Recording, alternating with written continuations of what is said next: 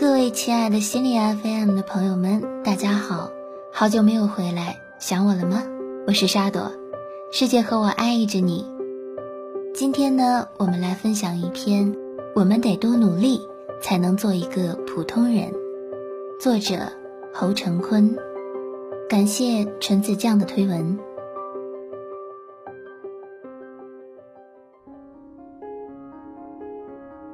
南方日报刊登了一条新闻，大意是说，有个女孩子以她的成绩考入北大清华没问题，但她从小参加各种社会活动，深受曾留学法国的母亲“生命的意义在于体验最多，而不是最好”影响，决定放弃高考，申请包括哥大在内的大学，并获得成功。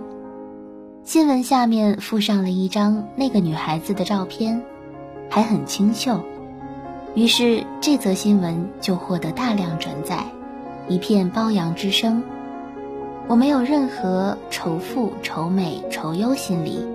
不过在这条新闻下面，我看到的最好的评论还是：我没有皇城根下的家，也没有留过洋的爸妈，我只能咬着牙拼命学习。在千军万马中挤破头，换来一个国内普通的大学，而我还要拼命努力，才能换来一个普通的人生。但这条新闻把千万个我们这种普通家庭却从没放弃努力的孩子，当成了傻瓜。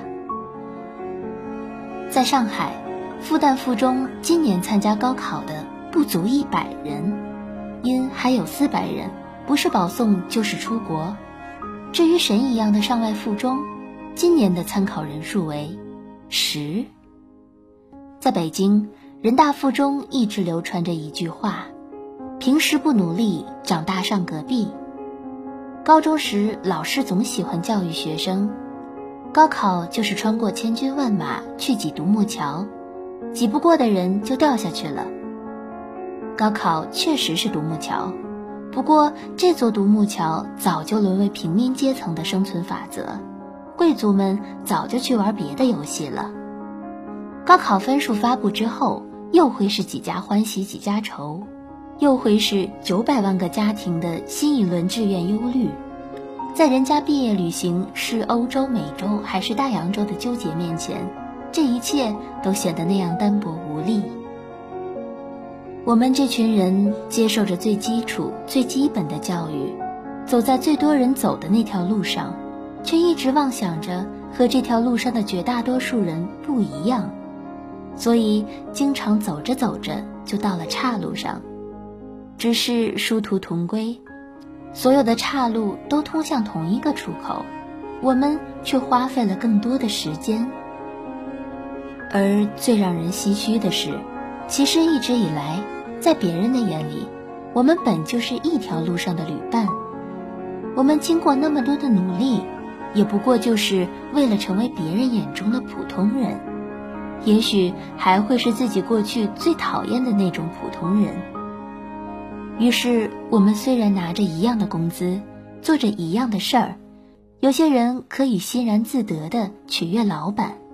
我们的幸福感却总是来自于某一句突然浮现在脑海的歌词，某一句突然触到泪点的对白，和深夜电话那头的那个人。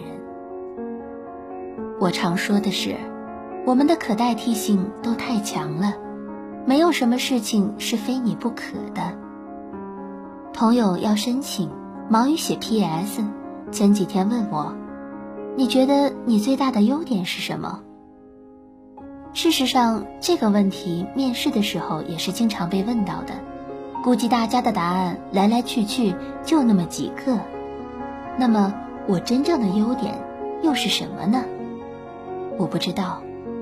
更准确的是，即使真的能够找到一项技能或者特质被我当成优点的话，很大的可能是下一秒我就又发现，在这点上，比我更强悍的人。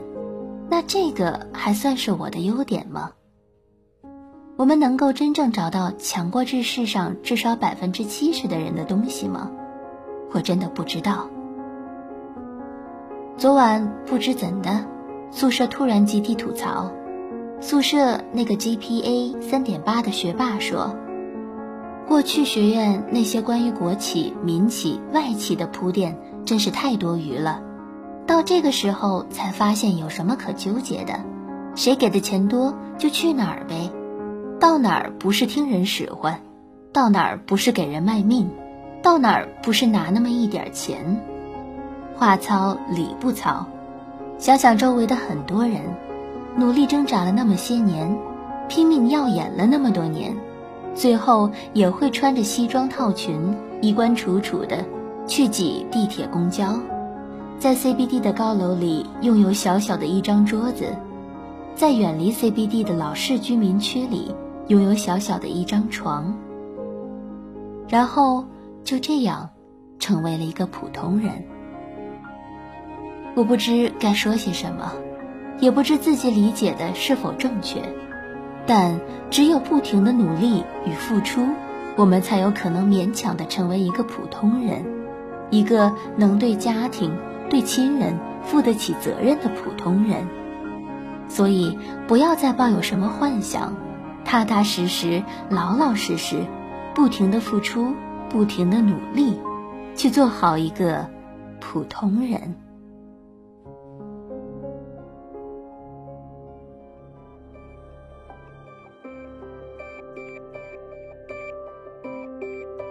今天的节目到这里就要结束了，感谢大家的收听，欢迎关注我们下一期节目《心理 FM》，世界和我爱着你，我是沙朵。